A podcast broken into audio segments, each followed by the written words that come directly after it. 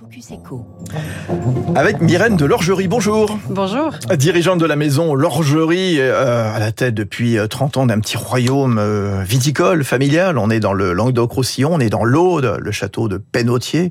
400 ans pour le château de Pénautier, puis cinq autres domaines, 250 hectares de vignes nichés sur les, coteaux au doigt, euh, 10 appellations du Languedoc, hein, vous produisez. Alors, les vendanges, euh, le calendrier, il est chamboulé ou pas euh, en raison de la sécheresse, en raison, en raison de la canicule? Oui, bien sûr, le calendrier est chamboulé.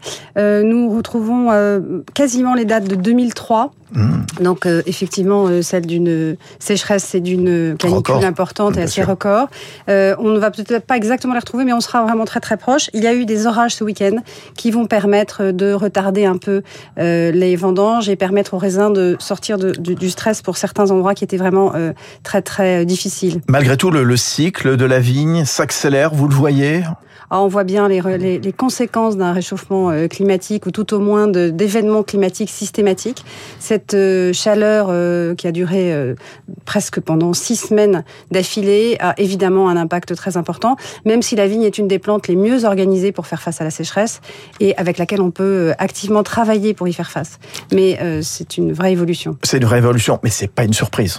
Non, ça n'est pas une surprise. Ce n'est pas une surprise. Ce qui est sûr, c'est que on avait eu, par exemple, l'année dernière, un été froid. Donc euh, les choses sont quand même assez irrégulières. Donc euh, la, la, vie d'un vigneron euh, est extrêmement euh, stressante et, et su, subit vraiment des aléas chroniques qui sont passionnants, mais difficiles. Voilà, une vie passionnante de, de vigneron. Voilà, ça serait, ça serait pas une bonne chose que ça soit tout le temps la même chose chaque année, justement. Ça, bien sûr, ça retirerait du piquant au, au, au, métier. Ça va donner quelle qualité pour le cru 2022 donc Alors c'est extrêmement différent selon les régions, mais en tout cas pour le Languedoc-Roussillon, on est assez optimiste, surtout avec ces orages qui sont arrivés entre le 15 et le 20 août. C'est toujours un moment important. Et là, ça a été conforme à ce qui se passe dans les années régulièrement. L'orage du 15 août, ça fait partie de ce qui est nécessaire. Donc, on pense que ça sera très intéressant. Il est certain qu'il a fallu travailler pour faire face à cette chaleur. Donc, dans beaucoup d'appellations, on a enlevé du raisin pour libérer le pied de vigne pour qu'il puisse faire son travail tranquillement sans avoir une charge trop importante.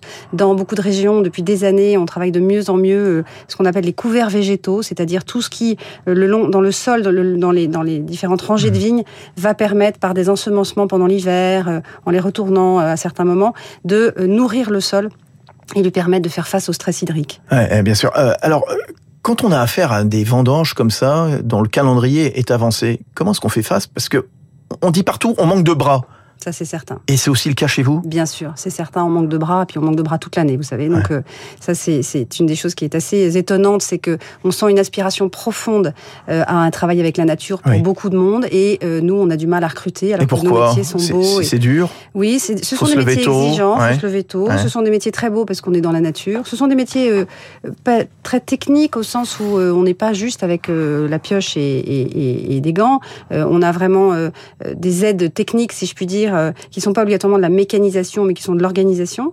Et ce sont des métiers passionnants parce que euh, on vit le cycle des années, parce qu'on vit euh, euh dans une nature euh, qui, euh, la plupart du temps, est très belle, même si elle peut être un peu rude l'hiver. Alors, est-ce que vous, où est-ce que vous les trouvez là, ces, ces, ces saisonniers? Alors, c'est un vrai enjeu ouais. permanent. On rame beaucoup. le temps des étudiants, le temps des étudiants qui venaient faire les vendanges est beaucoup, beaucoup. On entendait la semaine dernière l'UNEF pleurnicher parce que, sûr, etc. Et, et, alors, disons aux étudiants, venez. Voilà, voilà absolument. C'est ouais. bien sûr pas mal euh, des étrangers, malheureusement, euh, parce qu'on n'a pas de bras euh, sous la main. Donc nous, on a la chance, en étant en Languedoc-Roussillon, d'avoir euh, des Espagnols, des Portugais, des Marocains, euh, qui ont leurs habitudes, mmh. hein, pour beaucoup d'entre eux, qui viennent traditionnellement. On a aussi beaucoup de d'habitants de, de, la partie est mmh. de l'Europe, hein, qui viennent nous rejoindre, qui pour certains d'entre eux sont issus de pays viticoles, donc on arrive à les avoir. Mais c'est laborieux, très difficile. Le, le, changement climatique, quand même. comment est-ce qu'on travaille désormais les, les vignes? Est-ce qu'il y a des techniques de taille? Est-ce qu'il y a des nouveaux horaires? Comment est-ce que la tech aussi, parce qu'on est dans une, une ère de digital formidable, hein, qu'on qu vit tous en ce moment, comment est-ce qu'elle permet une viticulture euh, responsable, soucieuse de l'environnement? Ah ben C'est ça qui est passionnant justement. La tech aujourd'hui nous permet de connaître nos parcelles au millimètre grâce euh, aux images satellites, à tout un tas d'applications qui nous permettent de connaître exactement l'hygrométrie, l'eau qui est enregistrée par parcelle, le vent. Enfin, on a plein plein d'éléments qui nous permettent après de travailler plus naturellement possible, puisque c'est ça l'enjeu. On est très nombreux à avoir euh, une, une vision euh, très euh, engagée, à la fois entre le bio, la biodynamie, et aussi tout un travail global sur l'agroforesterie, sur le travail des sols. Il y a plein de choses qui nous permettent aujourd'hui d'essayer de faire face. C'est passionnant, c'est vraiment passionnant ça.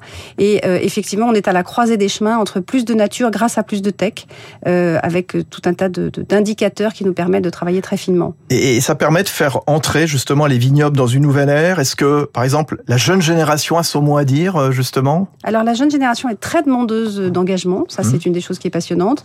Euh, c'est vrai que ça lui permet de, d'être très stimulante euh, et de nous apporter, je dirais, un désir et une exigence. Et en même temps, effectivement, il faut se servir en permanence de tout un tas de nouveaux outils. enfin, c'est beaucoup de ces outils se résument en un téléphone portable pour un certain nombre d'informations. et puis après, bien sûr, ce sont nos équipements, hein, que ce soit le moindre tracteur, le, le moindre sécateur, tout est équipé. Les goûts des consommateurs, euh, on dit que l'été est l'année 2022. L'été 2022, ce fut l'année du rosé, vrai? Bien sûr, bien sûr. Mais le rosé fait une croissance très importante depuis plusieurs années, assez passionnante. Le rosé euh, accompagne, euh, je dirais, les moments de, de, de, convivialité avec beaucoup de facilité. C'est devenu le champagne de l'après-midi. Donc, on boit du rosé avec beaucoup de facilité. Les rouges frais aussi. Des grandes bouteilles. Et les, rouges frais, bien sûr. Ça, c'est une tendance très forte. Nous, on s'y engage fortement, même pendant les vinifications, pour qu'il y ait beaucoup de fraîcheur dans les vins et qu'ils soient accessibles. La viticulture, c'est l'un des gros pourvoyeurs de richesse à l'économie française. Euh, qu'est-ce qui nous manque encore? Allez, pour aller encore un petit peu plus vite, pour accélérer est-ce qu'à l'international, par exemple, on connaît suffisamment le Languedoc, par exemple Alors c'est bien sûr la notoriété et le, marketing qui peut paraître être un gros mot quand on travaille sur quelque chose d'aussi naturel que le vin, mais, c'est vrai que la, notoriété de la France et l'image de nos régions est essentielle, notamment à l'export. Aujourd'hui, la France euh, consomme 60% de nos vins. Il faut donc 40% d'export. Il faudrait qu'on augmente encore.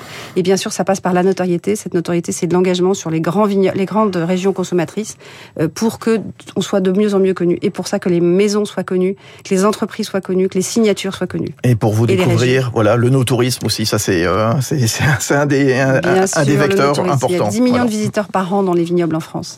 Merci d'être venu ici dans le studio de Radio Classique. Myrène de l'Orgerie, dirigeante de la maison L'Orgerie, à la tête notamment du château de Pénautier dans l'Aude, plus cinq autres domaines évidemment du Languedoc-Roussillon. Merci, bonne vendange, à très bientôt. 7h-5 sur Radio Classique à suivre. Le monde, 3 minutes pour la planète. Le Corail est-il menacé par des algues